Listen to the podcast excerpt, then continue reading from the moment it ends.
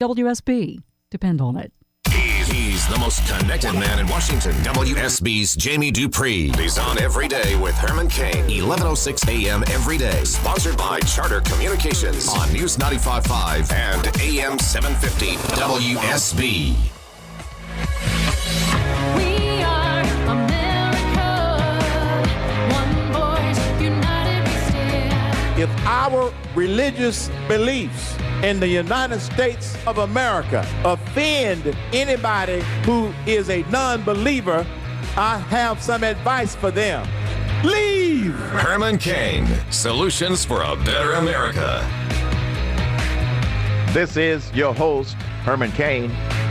Thank you for joining us because we're going to tell you the truth. We're going to give you the facts because we want you to be better informed to help make this a better America. Thank you for joining Breaking us. news, breaking news every day with Herman Cain and the most connected man in Washington, Jamie Dupree.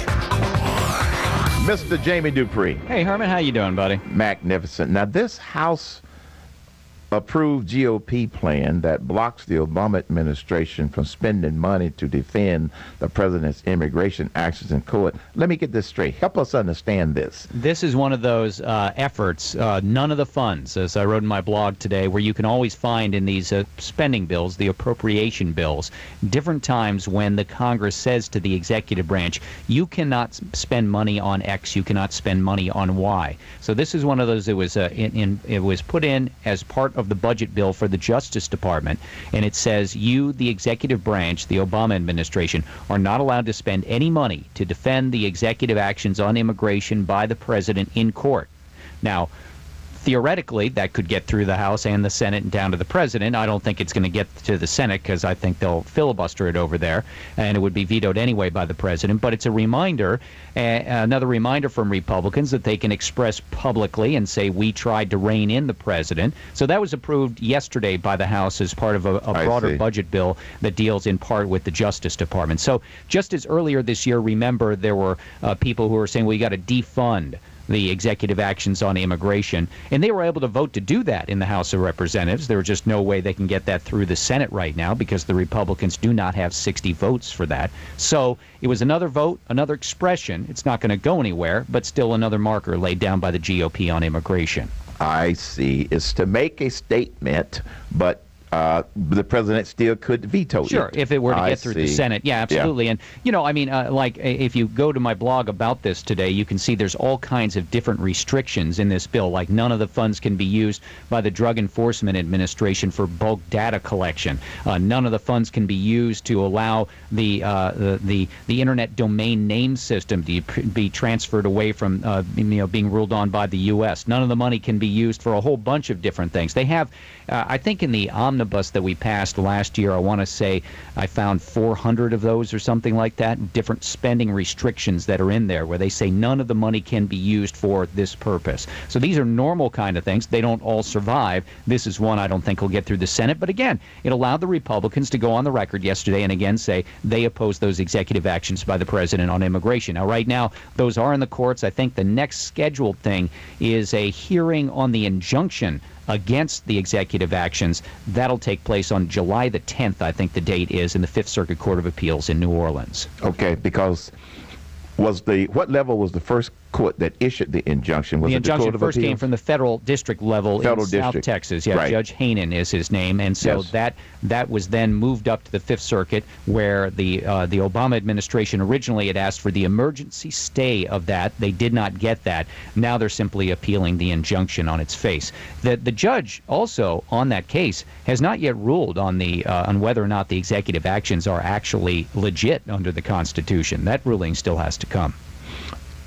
A big Supreme Court ruling that's coming that we've talked about is the ruling about uh, the legitimacy of um, subsidies. And we did a report the other day where several states met in a secret meeting in Chicago to talk about what happens if the ruling goes against being able to get subsidies out of the federal government. Yeah, and I know the state of Pennsylvania has set up an emergency plan to deal with that, and there have even been some Republicans who have said that they might pass a bill if the subsidies were struck down for those who went through uh, uh, healthcare.gov. that they might even extend the subsidies through the rest of the year, which would then theoretically give lawmakers time to figure out what's next you know, this is going to be a really, I mean, really interesting ruling. A, of course it is on the Obama health law.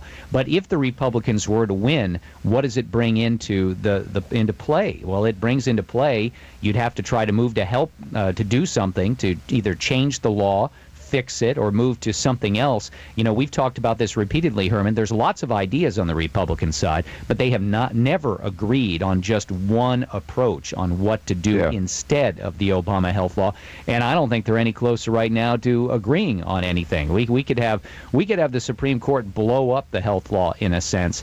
I'm not sure the GOP and this is not meant at a jab at them. I just think it's realistically where they are. They've never had sort of one plan that got them all together on one page about what the best thing to do. It's sort of like reform of the tax code. There's lots of ideas out there, but there's not really one that's galvanized the Republican Party. Well, I certainly hope that the Republicans, the so-called Republican leadership, wakes up and use that leverage to put something on the table that they can get behind, rather than just squander it away. Well, we'll see. We got a few more uh, weeks, probably. We won't get that uh, ruling out of the U.S. Supreme Court until later in the month. And then, if the Republicans were to win on that, and uh, the court was to toss out the subsidies for people who are getting their health coverage through the healthcare.gov website, if they live in a state that does not have a state exchange, then that uh, could be an upheaval that would present them with an opportunity.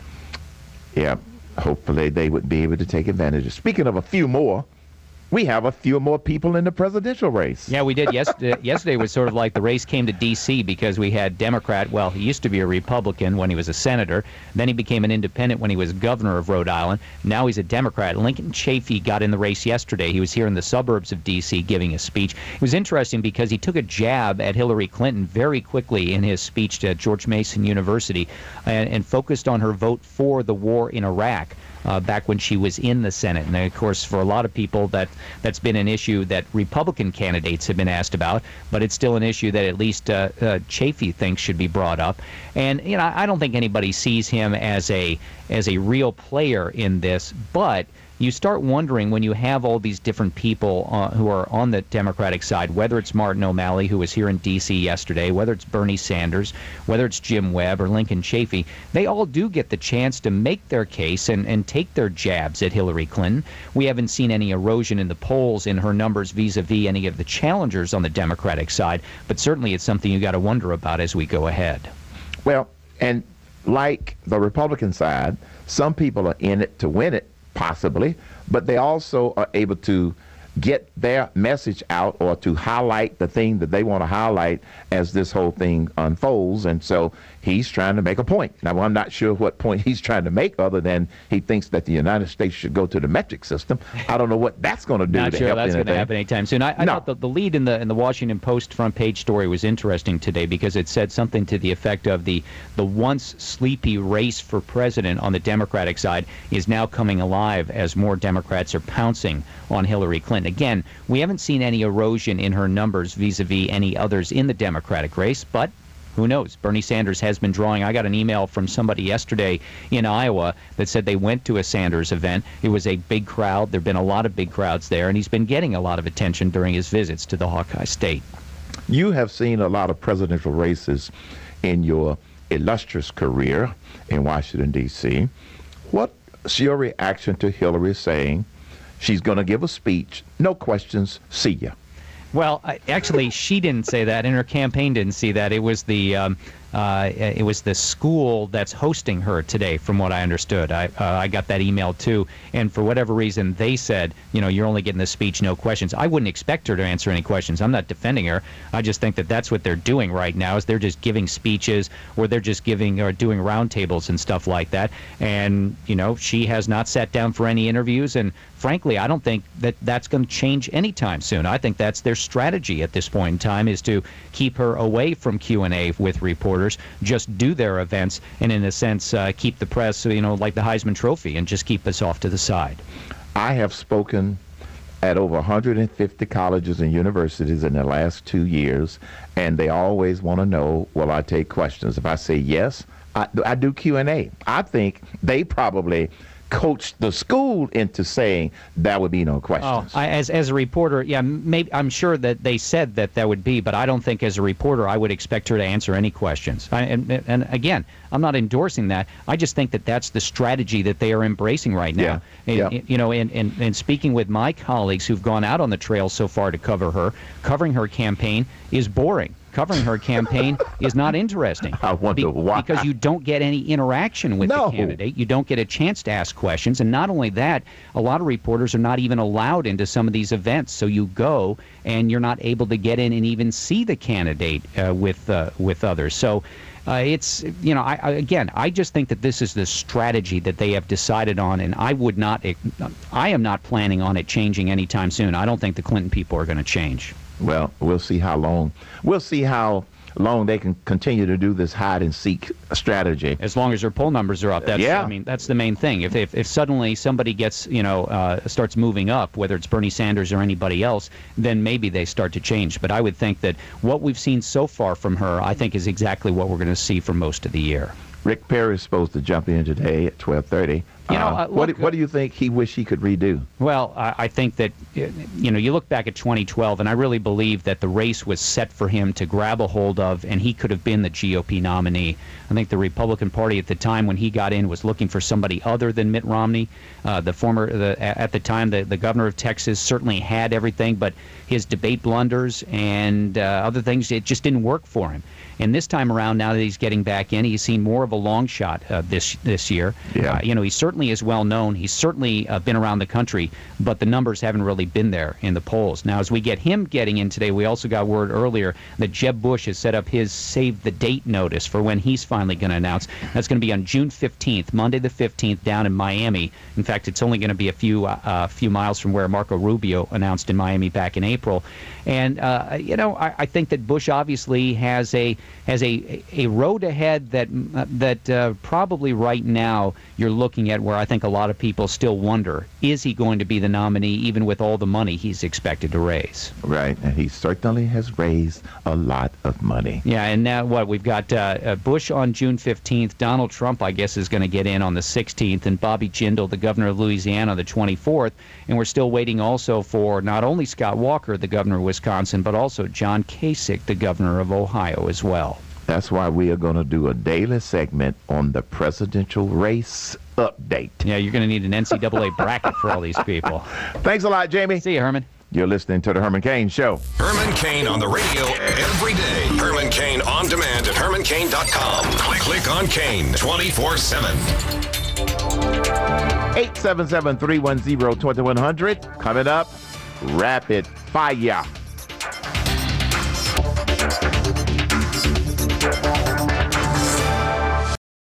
For the ones who work hard to ensure their crew can always go the extra mile, and the ones who get in early so everyone can go home on time, there's Grainger, offering professional grade supplies backed by product experts so you can quickly and easily find what you need. Plus, you can count on access to a committed team ready to go the extra mile for you. Call, clickgranger.com, or just stop by. Grainger, for the ones who get it done.